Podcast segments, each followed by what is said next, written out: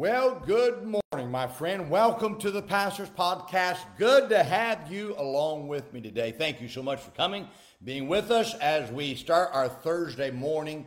And um, good to have a good week this week. Back in the pulpit last night, back here at Maranatha Baptist Church, and had a great time with our people there. And I'm always encouraging to see God doing something mighty. Hope that you had a wonderful day as well as we continue to go forward for the Lord. Um, boy, God's been good to us here. Now we get going into the weekend. November's right around the corner. Now let's end the month of October out well. Let's do that. Can we do that? And no matter where you are, let's do it right. Doesn't matter what's going on in the world. We got to keep going forward for the Lord. Lord knows what He's doing. Let's trust Him. Well, today, let's talk about laboring with God. Um, in 1 Samuel 14 45, the scripture says, And the people said unto Saul, shall Saul, shall Jonathan die? Um, who hath wrought this great salvation in Israel? God forbid. As the Lord liveth, there shall not one hair of his head fall to the ground. For he hath wrought with God this day, so the people rescued Jonathan that he died not. One of the great statements said about Jonathan was that he wrought with God. Now, the word wrought means to labor. In other words, Jonathan labored with God. Jonathan got into the yoke with God to do God's work with him. Now, the result of this action is that a miraculous victory was won. Many want to see the miraculous um, without labor, but the miraculous can only be accomplished by labor. And not only, um, not only laboring, but laboring with God.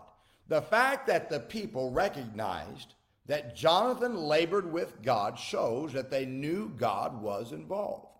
Now, people ought to be able to look at a believer and see that the works they are doing and say that they ought to be able to say that they are laboring with God. That's what they ought to be able to say.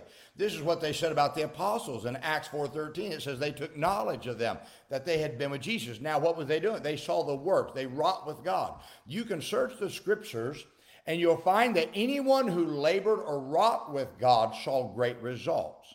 Now, I want to point out several observations about laboring with God. First, laboring apart from God is a sure way to minimize the results of labor's efforts. Um, there is profit in all labor, but there's more profit in laboring with God. If the verse I read to you says that they it says that Jonathan wrought, he likely would have wrought in vain had it um, um, had it had it been had he done it by himself. Anybody that works will find that working accomplishes things but the labor apart from God is to, wa- is to waste the potential of what my labors could accomplish if I labored with God.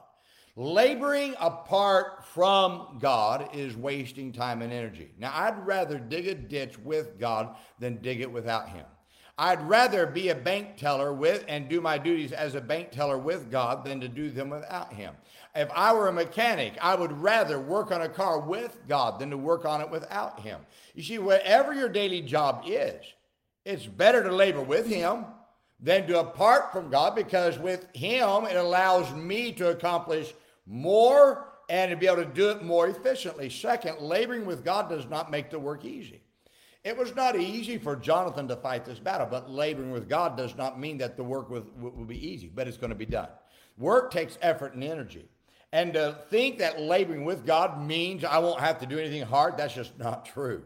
My friend, work is work no matter how you do it. But laboring with God can make the work's result much easier and much more bountiful. Third, laboring with God makes the results of the labor greater. Now, you can work alone and get your results, or you can work with God and get his greater results. That's your choice. Think about it. If you work with God, you're working with the source of all wisdom. Therefore, working with God allows you to maximize your efforts and labors.